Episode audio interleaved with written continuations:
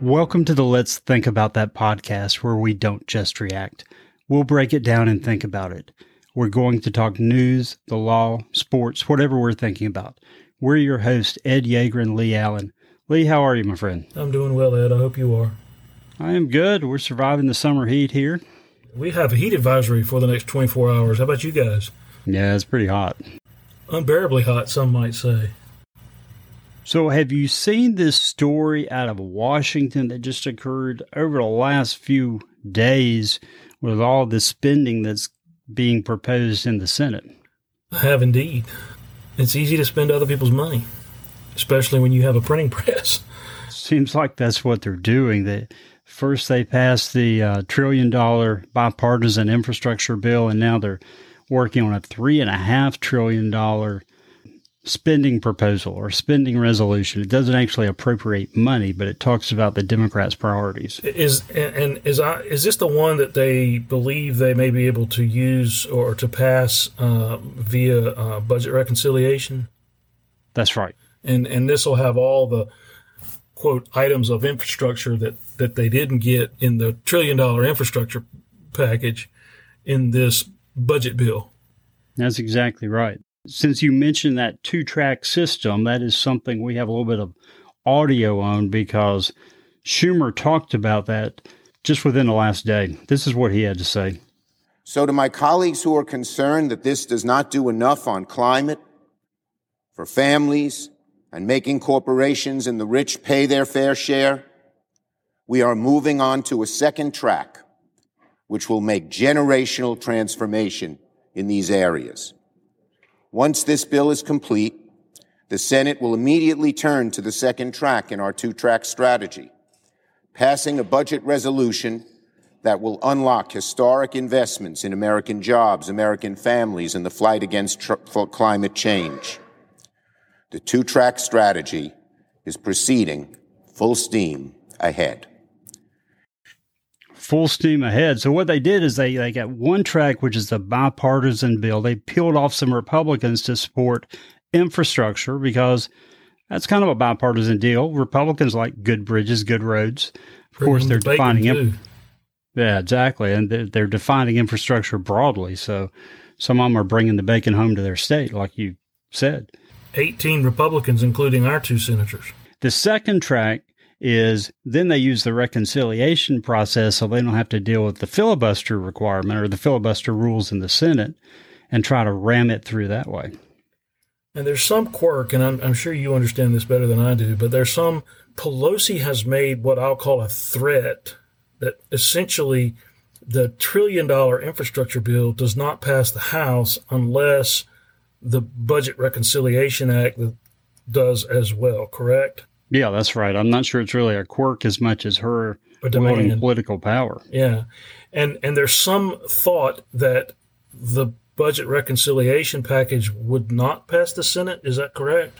Well, as I understand it, Manchin has still expressed doubts about spending this much money. And Sinema said she was not in favor, correct? She, she's not been in favor of it either. Uh, what actually passed is a is a budget resolution, which says this is how we want to spend the money, and then they have to actually separately appropriate the funds. So, for our, our listeners, what what is the purpose of the budget resolution? I mean, what good does it do other than allow a, a senator uh, to go back to the people and say, "This is how I think we should have spent our money, and I voted for it." I mean, is that does it do anything other than that? Yeah, what it does is it sets the top line amounts that they'll send to each of the committees in the Senate. And then those committees start participating in the legislative drafting process for the appropriation bills. The particular ones that apply to their uh, portfolio of the particular committees, correct? That's correct. That's my understanding okay. of it. Okay. And I'm sure there are a lot of arcane Senate rules that have something to do with this. And if you were an old line conservative Democrat from Alabama or Mississippi in the 1930s, you'd know all about that. That's right. um, so, um, does the does the budget resolution deal with the debt limit? That's an interesting question because it seems to not deal with it at this point, and so there's a separate issue that they're going to run up on the the spending limitation, you know, sometime this fall, as I heard September or October, and they're mm-hmm. trying to pass a separate debt limit extension. Not necessarily an, another track to use uh, the majority leader's term, but but as part of this this budget bill, correct? In other words, if you don't have the debt limit extension, the budget bill is, is only going to do so much, correct? Well, I think they have to pass the debt limit extension regardless, or else they run up on another so called shutdown. Okay. Either way. Either way. Okay. Now, there was some discussion, and I don't know that this is, I don't know where this stands, but I saw something that they said they wanted to just take away that whole debt limit issue for future purposes through the reconciliation process. Wow, interesting. But you know, some of the things that are dumped into this three and a half trillion dollar bill, and I've seen some things that say it's not three and a half trillion; it's more like five point two trillion dollars. Mm-hmm. But it includes huge expansions in programs such as universal pre-K, tuition-free community college, paying for family and medical leave programs, as well as those infrastructure pieces. I couldn't get into the bipartisan infrastructure bill, and then giving green cards to basically every illegal immigrant in the country. Just unbelievable. Let's let's let's peel that a little bit if we can, particularly as it relates to free community college. And and I haven't read the bill, but then again, most of the people who voted for it haven't read it either. It's 2,700 pages long in the well, that's in the trillion dollar bill, um, or maybe that's in the the budget. I, I'm not sure which one. Anyway, is there a limit to how many semesters, how many years, how many quarters, however you want to define, or however the school does, um, Uh, to free community college? In other words, could you go forever? Does free mean that tuition, books, fees are paid, or does it also include living expenses? And then I assume it would be set up not unlike some of the federal student loan programs would be administered by either a separate entity or the Department of Education would essentially write checks to what typically are state government entities, the community colleges all across the country for anyone who wants to go. Yeah, the way I understand it, from the things that I read, it would be a grant of money to each state, uh, and then the state would determine how they applied that and distributed it within their system. So it could become one of the famous unfunded mandates in the future. Well, it's capped. Okay. Um, and I don't recall the exact amount. I'll pull up that budget resolution in a moment, but uh, it's a, it's a cap of a certain amount of money that would be used for those purposes. But it's in it's in the billions of dollars. Wow. And and then the Family and Medical Leave Act. I assume what that would involve is some sort of almost like unemployment insurance for an employee who uses the leave that that statute provides for medical purposes or family purposes such that it replaces the income or some portion of income that might be lost while using it correct that's exactly right okay and i assume that would be set up similarly with a grant to states for them to parcel out among folks that choose to use it that's the idea behind it, yes. With the idea that somebody in eastern North Carolina would probably get paid less uh, than somebody in Manhattan. Well, that's an interesting question. I don't know the answer to that. Um, unemployment compensation is based to a degree on a person's income, income when they were employed. Right. So uh, the logical assumption I would make would be that any type of family leave would similarly be based on their income. Right. Whether, so that if you live in a, an area with a high cost of living, you typically would make more and thus qualify for more more benefits. That's right. So not only would federal government grow exponentially, but state government would have to grow accordingly in order to administer the bulk of these programs that would be new if this law passes. Yeah, absolutely. So if you're a budding bureaucrat, it's a good day. They are gambling on the fact that giving away money is usually popular to a lot of people. Mm-hmm. And uh, they've talked about free college tuition for a long time, and now they're trying to do something about it. Of course, paid family leave was an issue with Ivanka Trump that she was trumpeting when she was in the White House, also. Right. California has the uh, the first two years of college and has for a, a number of years, decades even, um, paid for by, by state government, be it at the community college level, the junior college level, or, or a four year institution. I wonder if there are any other states currently that do that. As I sit here, I'm, uh, you know, part of, if not almost total um, basis for the incredible increase in the cost of brick and mortar colleges has been the federal student loan program. And I wonder uh, if this uh, bill wouldn't uh, increase the cost of community college uh, in a similar fashion. Well, it seems entirely possible, but I don't know. I don't know who would bear those costs except for the taxpayers. Uh, if, if, if it all gets reflected back through the state government to the yeah. federal government, yeah. Uh, and there are states that provide. They usually term it scholarships, but they'll pay all the tuition if people maintain a certain GPA, such as Georgia has a scholarship that they fund with lottery proceeds uh, for students who maintain a 3.0 GPA in, in state supported institutions. So that includes UGA and Georgia Tech, in addition right. to community colleges and junior colleges. No, my, my issue with this is I think that if, if the federal government is going to become that involved in college education, it should be based on the needs of the country.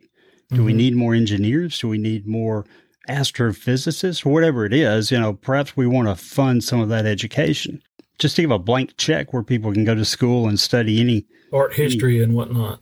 Right. Um, and, and clearly, uh, there, there, there's probably merit to that. And I think that the community college angle on that is important. I mean, you know, if you want to make money now, uh, in this day and age, uh, the place to go is community college and, and, and learn a trade, HVAC, electrician type stuff, plumbing, um, those kinds of things, uh, mechanics, and and you're swimming in money um, as soon as you get out. I know that the local uh, community college here, they they told our Rotary Club this. Um, there's a big welding operation that's not too far from the community college, and if you enroll in the welding program at this community college, the day you enroll, you have a job when you leave. They need welders and folks like that with these technical uh, skills and these trades desperately, e- even before the labor shortage due to COVID. I wonder uh, if targeting to community colleges and and that sort of uh, those sort of programs might might be a an approach like you've mentioned. Because clearly we don't need more political science graduates like me. The liberal arts are in lesser demand, I think. No, but they produce voters. They do, and, uh, you know, by the time this all gets wrapped up and money starts pouring out of the Treasury, it's going to be 2022 and it's an election year. Giving out money plays well with voters. Although, I did you see the rumor, sort of, and, and I don't mean to change the subject, but did you see the rumor uh, that was going around this morning that um, Pelosi's talking about allegedly not running again, that she has no desire to be in the minority? No, I did not see that. Although I have suspected that if Republicans take the House over, that she would just resign. Yeah, that would be her. This would be that would be 18 terms for her. 36 years is a nice career. She doesn't need the money. She has a heck of a retirement, and she'll be able to sit on a number of corporate boards and make gobs and gobs of money. Um, so that's interesting. There was well, a, since you mentioned since you mentioned timing, and then you mentioned Pelosi, I think that goes back to, to what we touched on a moment ago, which is that she don't want to let this pass unless she gets both bills. Right. This is sort of her, her thing and, and, and maybe even ends up being her legacy. There was some uh, speculation last week that some of the 18 Republicans who voted for the infrastructure bill may have been doing so with the expectation and, and perhaps and certainly the hope that – the votes would allow them some political cover at home, probably. Um, but they were confident that because of Pelosi's stance that it takes two, that uh, neither would pass. Um, I don't know that I buy into that, but um, that I did see some speculation in that regard. Well, it's definitely going to be interesting to see what happens because I would think that it's going to be a much harder vote if you're getting three and a half trillion dollars rammed down your throat to say, yeah, I voted for that trillion dollar infrastructure bill. I saw some or heard some speculation on the radio this morning. Of course, Burr has already said he's not running again, um, but uh, that um, there was some thought that that perhaps Senator Tillis, uh, particularly when he hears some of the squawking that some folks in this state are doing as a result of his vote in favor of the infrastructure bill, he might choose not to run again. And perhaps th- this is a foreshadowing of that. I don't know. Well, I think it all does come down to that uh, reconciliation bill because when when candidate Trump ran, he talked about infrastructure. President Trump early in his term talked about wanting an infrastructure bill. They never could get any type of agreement on the Hill. I think you have Republicans who generally support infrastructure, even if if it's not very fiscally conservative in this way. Right. But if they have any political sense, they're going to realize that we can't vote for that and then get this other piece. Yeah, and, and the infrastructure bill, I think I read somewhere that about 25% of that was true infrastructure and the rest of it is fluff. Um, and, and I think if, if you had a true infrastructure bill to the tune of three, four hundred million dollars, even, I don't think there'd be a whole lot of pushback among Republican and, and, and voters. Um, and I think you'd have a whole lot more than 18 Republican senators supporting that. Um, you know, that it, but it, it, it it's going to be like Obama's shovel ready jobs program. Uh, where that weren't hap- very shovel ready. Yeah, what happened to them? Where'd they go? Nobody ever saw them. The program in this uh, bill that's going to uh, require uh, a study to determine whether uh, folks can be taxed based on the the miles they drive each year, and, and so there's a there's a an apparatus in the car to determine that. There's even talk about um, an ignition interlock device being required so as to do away, uh, at least in theory, with all driving while impaired offenses. It is a grab bag of liberal boondoggles and part of the reason for that part about the miles people drive and creating new taxes is because the Biden administration is pu- pushing so hard for electric vehicles. So those drivers won't be paying the traditional gasoline tax um, and just, just as I'm sure our listeners know, most of the cost of a gallon of gasoline goes to state and federal taxes. But exactly, it's taxed twice at yeah. least. Um, and you know, in our state, there's a state tax and, a, and, a, and then there's a federal tax. I, I, assume in the big cities, in the red states, there might even be municipal uh, or local taxes as well. Um, and it's astronomical what those taxes are. For entities, state and federal government, which have nothing to do with getting gasoline to your car. Right. They don't. And and Biden was complaining today about the cost of gasoline, such that he essentially begged OPEC, or is going to beg OPEC to increase production, at the same time that he has killed the domestic production of oil in this country, and that makes no sense. I mean, there's no logic to that whatsoever. Well, it makes political sense because I think he knows that the cost of gasoline is a problem for him. Right. Inflation in general is up, and when people start seeing it in the gas tank, they're not going to be happy. Yeah, I, what was the number today? Like five point four percent or something on an annual basis. And I, I saw where um, some restaurant chain announced they were going to raise prices in 2021 as a result of inflation.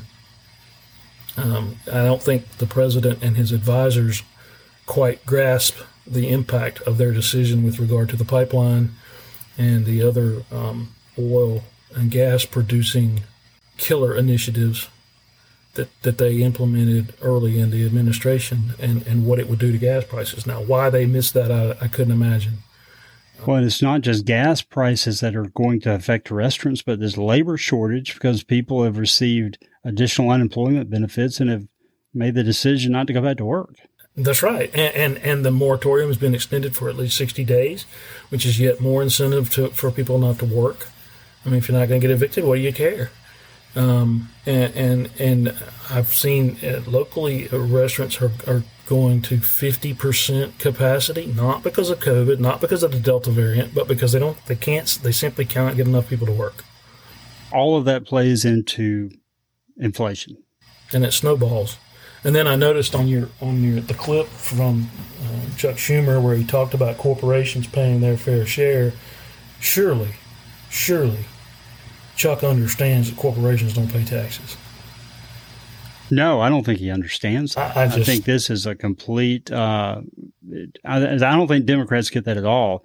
Uh, if you talk about corporations being people, they'll start squawking about that, but they don't understand the rest of it. The, the whole idea that people form corporations and that those corporations are legal fictions, their income gets taxed more than once. Right, the double, the old double tax bugaboo. But you know, corporations pass those expenses on to their customers, and that leads to inflation. And it's just it's it's it's hard to fathom that after uh, 108 years, I guess, of income taxes in this country at the federal level, uh, Democrats don't seem to understand and not not willing to accept raising income taxes on corporations is is necessarily going to result in higher prices. I think it's just because they like saying fair share. Mm-hmm. They're going to pay right. their fair they're, share. They're counting on, even if they do understand it, they're counting on their voters not understanding it. Definitely going to be interesting fall when all this happens because I think it's going to happen by the end of the year. Yeah, because it, it won't happen in 2022 because it's an yeah. election year.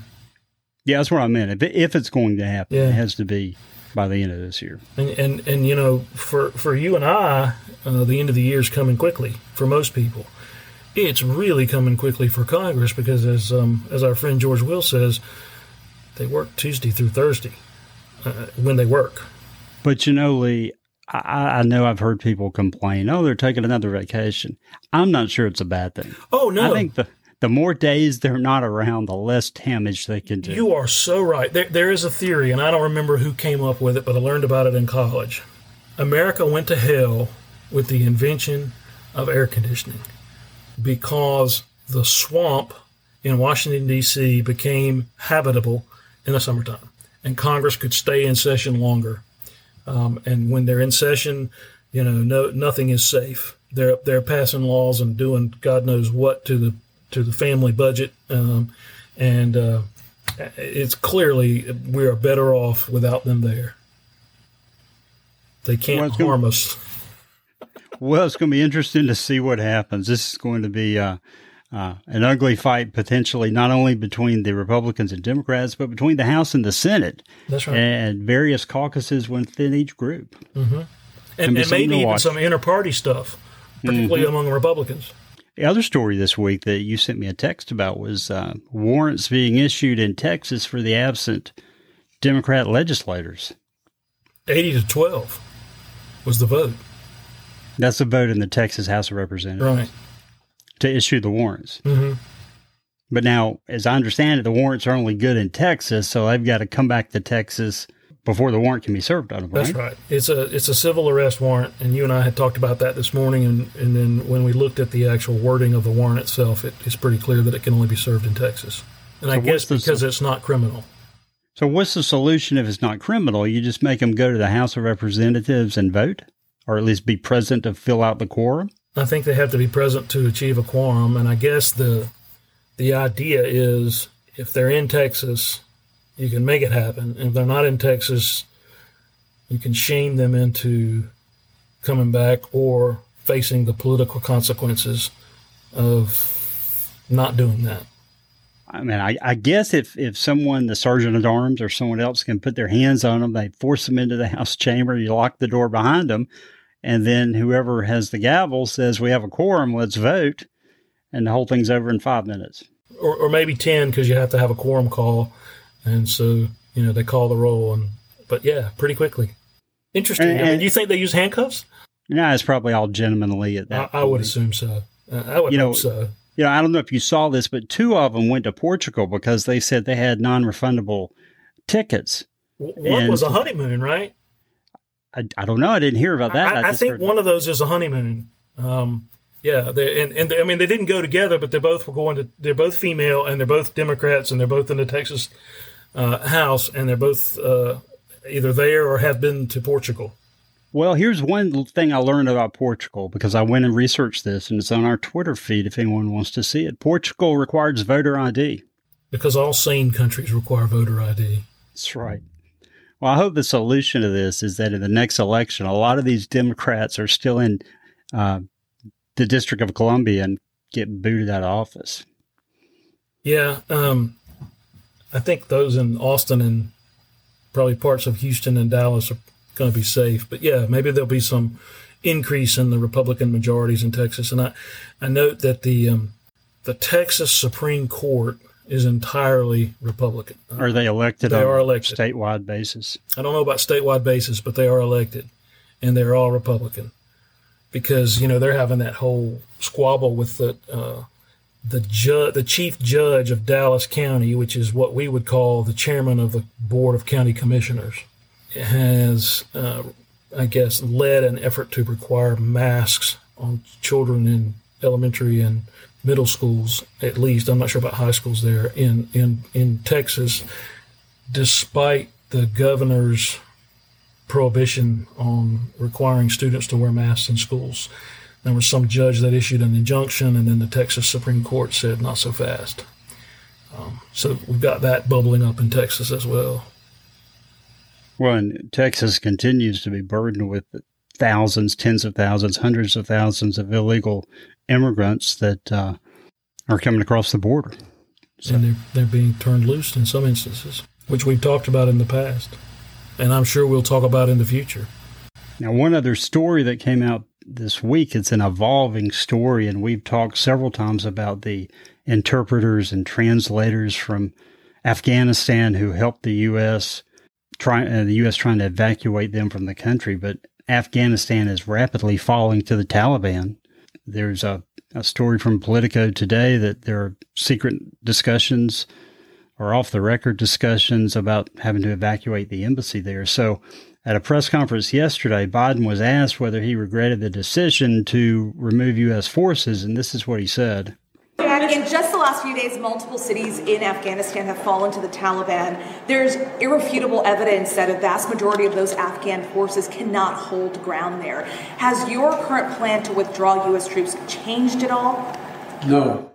Look, we spent over a trillion dollars over 20 years we trained and equipped with modern equipment over 300,000 Afghan forces. And Afghan leaders have to come together. We lost thousands, lost death and injury, thousands of American personnel. They've got to fight for themselves, fight for their nation. The United States, I'll insist we continue to keep the commitments we made of providing close air support, making sure that their Air Force functions and is operable, res- resupplying their forces with food and equipment, and paying all their salaries. But they've got to want to fight. They have outnumbered the Taliban, and I'm getting daily briefings. I think there is still a possibility you have a a significant new Secretary of Defense, our equivalent of Secretary of Defense in Afghanistan, Bismillah Khan, who's a serious fighter. I think they're beginning to realize they've got to come together politically at the top. And, uh, but we're going to continue to keep our commitment. But I do not regret my decision. He doesn't regret the decision, and he says that the uh, the Afghan army has to fight for their country. Well, I think he's right. Um, you know, after 20 years of our blood and treasure uh, being, I mean, if, if it doesn't mean enough to them to fight for it, I'm sorry, but we don't need to be there. And of course, you know, and we talked about this. I don't know if it was last week or, or, or in a previous episode, but Afghanistan is really it's a country in name only. I mean, the problem is you have tribes there, and those tribes don't get along. And so the Afghan government is a conglomeration of various members of various tribes and as corrupt as it can be. And um, uh, nobody's willing to stick their neck out for the Afghan national government. And, and it's, it's surprising that it's happening as quickly as it is, perhaps, but it's not surprising that it's happening. Uh, and I just, you know, I just don't think American men and women ought to go over there to fight and die for them if they're not willing to fight and die for themselves. I agree with you in principle, but I just hate to see it happen before our very eyes because yeah. it is happening quickly and it's going to be a humanitarian disaster. It is. It and is. unfortunately, it's going to be a lot of people that the U.S. made promises to, which are uh, going to be the victims of some of this. And that will be awful. And, you know, like like you said, I, I, wish that there had been some more thought put into uh, uh, saving, if you will, the people that had, had stuck their neck out for us. Um, but I, I, think America uh, and the American people have to realize that we can't solve the world's problems in all instances. And as bad as that is, particularly when in this modern world it'll be beamed into our living rooms uh, 24 uh, 7, it, it's it's not our problem to solve. I mean, um, I don't. Well, I'm not sure we have an interest there. I mean, there, there's there's no uh, trade route, uh, ocean or air, airways. Um, uh, they don't have any natural resources to speak of.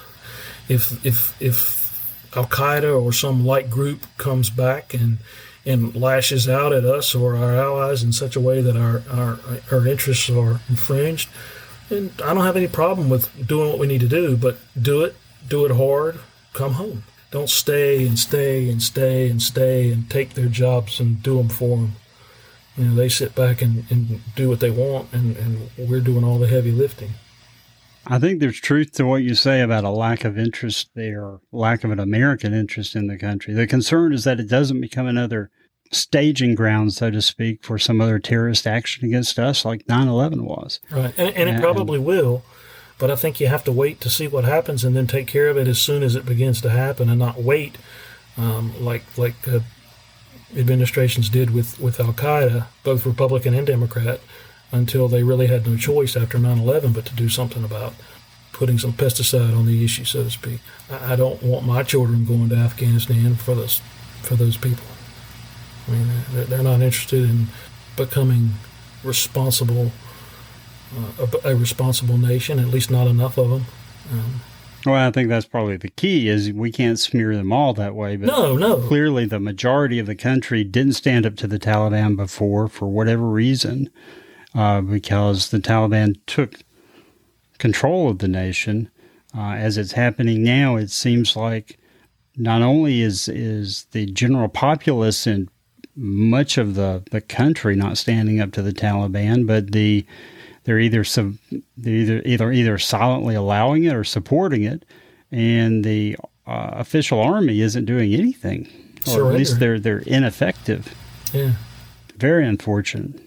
It's very important. The, the best outcome would have been a functioning government there. Mm-hmm. It wouldn't have necessarily been a democratic government like we would see in the West, but just something that could function and maintain power fairly low bar. Right, just just a little bit of order would go a long way. Um, it wouldn't even have to be that large, and, and, and, and it wouldn't necessarily even at this point have to control a lot of territory, just some, and then it could grow and develop. But it's just not doesn't seem to be in the cards, and hasn't for a, for centuries in Afghanistan. It's it's been a um, the burial ground of empires. I have a feeling we'll be talking about this again very quickly. I think so. So, what else is on your radar for this next week? Well, the the, the usual stuff that we've been talking about. Um, I'm not sure how much play it got, but uh, see where Prince Andrew has been sued in federal court for uh, sexual abuse of a minor um, related to the Epstein uh, situation. I think that that has the potential to be quite interesting. Um, I'm not a big fan of the royals and so forth, but uh, I do think that's a, a fascinating subject, and I think that we've not gotten to the bottom of it, and I think people want to kind of have some finality there. Um, I saw a story earlier this week. I think it was before he got sued, but um, it was someone who had done some research with the, you know, on the flight logs to Epstein's island on his plane. There is a John Roberts, who's listed twice. And the speculation has been it was the Chief Justice, but somebody has done some research, which, when you think about it, wouldn't have been that hard. And they put together the dates he's on the manifest and what the Supreme Court was doing, and they were holding arguments on those dates. And so it, it, it would appear that John Roberts on the flight logs is not the Chief Justice, which I, I, I, take some relief in that. Um, good. It's yeah. not a terribly unusual name. No, no, it's a it's a fairly fairly uh, uh, ordinary name. Um, so so I think that'll be interesting. I I think that the the audits are still ongoing. There's this squabble in Arizona between uh, the, as I, as I understand it, the Secretary of State and the county uh, boards of election, and a subpoena that was issued by, I guess, the legislature. Yeah, I and, think we talked about that last yeah, week. And, and, is that they've issued a subpoena and it's being somewhat ignored? Well, they they, they started an investigation um, this week into whether or not a crime has been committed by ignoring the subpoena. And then that's going somewhere. Yeah, and then we've got this whole thing about this Mike Lindell symposium that started yesterday. It's yesterday, today, and tomorrow with regard to his theory that the Chinese wrongfully uh, hacked our election, for lack of a better term, and and caused it to be uh, an outcome that was contrary to the wishes of the majority of the voters. Um, well, it's interesting that you mentioned that because I saw that there were new lawsuits filed by Dominion Voting Systems and I guess they'd already sued Mike Lindell and Fox News and uh, One American News Network. One American News. Well, they sued some other people this week for yeah.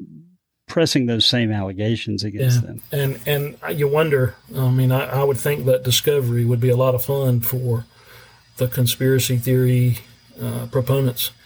Uh, I don't know that anything will come of it. I, it may just be conspiracy theory, but I find it quite interesting.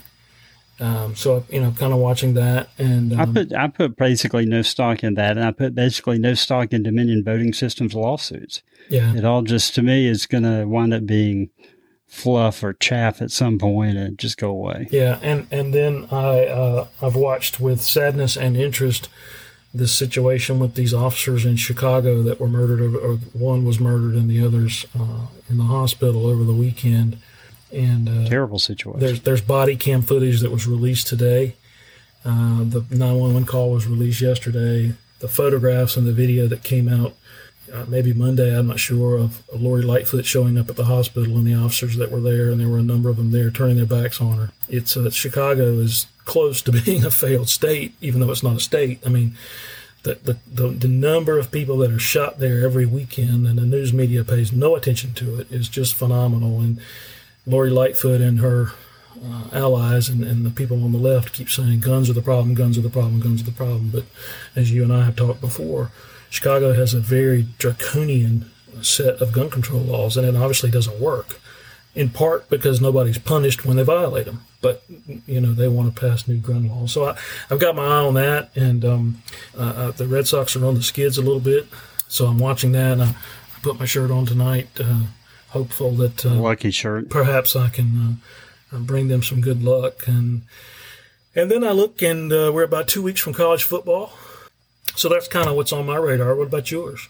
You've got your well, hat on, or one of your hats. I got a Red Sox hat on. Maybe it'll bring some uh, some change in the standings over the next week.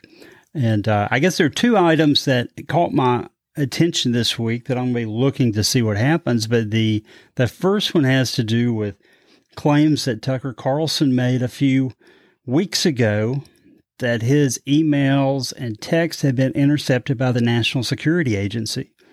Uh, he seemed very adamant about that. That no, there was no way that they could have known about some of the items that he was talking about. There were then stories that perhaps he got swept up when they were surveilling some foreign national, and he was trying to get an interview with uh, someone in the Russian government but then he was unmasked by someone in the Biden administration. And, and that was leaked. And the process is that NSA is not allowed by law to spy on Americans. Uh, however, they, if they capture their communications when they're talking with a foreign national, it's supposed to be masked as to who said it. And there are a limited number of people in the government that can ask for it to be unmasked. Well, someone had it unmasked and leaked that information. Well, this week, and, and this was played down as some crazy right wing conspiracy by a lot of the mainstream media. it was media. Poo pooed, yeah, and and not only they have to there has to be a reason to unmask as well, correct? there has to be a reason, but I'm not sure that it has to be a really good reason. Oh, okay. okay. Basically, as I understood it uh, in, in some of the previous stories that came out uh, from the uh, the Obama administration and Mike Flynn, that essentially if the the recipient of that intelligence information believes the person needs to be unmasked so that they can fully understand the transcript, they can ask for it. Uh, So that's a pretty lax, lax standard. yeah, that's that's uh, yeah. But this week, the Inspector General for the National Security Agency started an investigation. So it looks like there's something to this story. Uh, so I'm going to be following that to see what happens. Interesting. The other thing that came out just within the last day or so that apparently several weeks ago, um, the governor of Oregon signed a bill to eliminate standards in the schools there for kind of the reading, writing, and arithmetic part of school. They didn't do a big signing ceremony, they've kept it under wraps. For like two or three weeks, they kept it under wraps. That's right. That's right. And, and then they didn't publish it on the website like they were supposed to. And then they said, well, whoever does that was on vacation. But the problem is there were other things that happened at the same time that got published, and this did not. And so, hard to understand this story. Uh, you know, there's some uh, talk that it's all in pursuit of, of equity in the schools, which is a vague concept, but you're not going to have standards for kids graduating from high school. Yeah, apparently. And then, uh, and, and then the Democrats are going to give them two years of free community college. It's hard to see that anyone's really going to care in high school or the first two years of college. Uh, how do we compete in the world if we don't even have standards to graduate kids from high school? the, the way I understand the, the that law is you don't have to be able to read, you don't have to be able to write, and you don't have to be able to do basic math to graduate from high school in the state of Oregon. Because those objective standards with regard to reading, writing, and arithmetic, as you said, are racist. That that's the rationale f- that they use to to set aside the standards. I'm reminded of when then Lieutenant Governor Jim Hunt ran for governor the first time in 1976 and his one of his core messages was people were graduating from high school and couldn't read in this state and he implemented i'm not sure if it was in his first term or his second i think it was his first but he implemented a, what was then called a competency test in the state of north carolina that you had to take as a junior and you had to pass before you could graduate that was supposed to and i think did establish a, a minimum level of understanding of concepts related to the basics of the three R's, if you will. Uh, and now we have the Democrat Party, um, in, at least in the state of Oregon, headed in entirely the opposite direction. And that is just uh, hard to get your head around. Well, it's called the soft bigotry of low expectation. We should have high expectations for every child out there and expect the best of And that is so true. Um, and, and, and, and in everything we do, I mean, expectations are what sets everything in motion. Uh, if you don't expect success, if you don't expect excellence, you're not going to get it. So I'm going to watch that story and see that now that now that it's come to light, if there's some reaction to it in the state of Oregon, we'll see what happens over the next week. We will indeed. Well, thanks for tuning in for another episode of the Let's Think About That podcast. You can contact us at comments at letsthinkpodcast.com. If you've enjoyed this episode, please click subscribe on your podcast provider and leave us a review. And check us out on Twitter.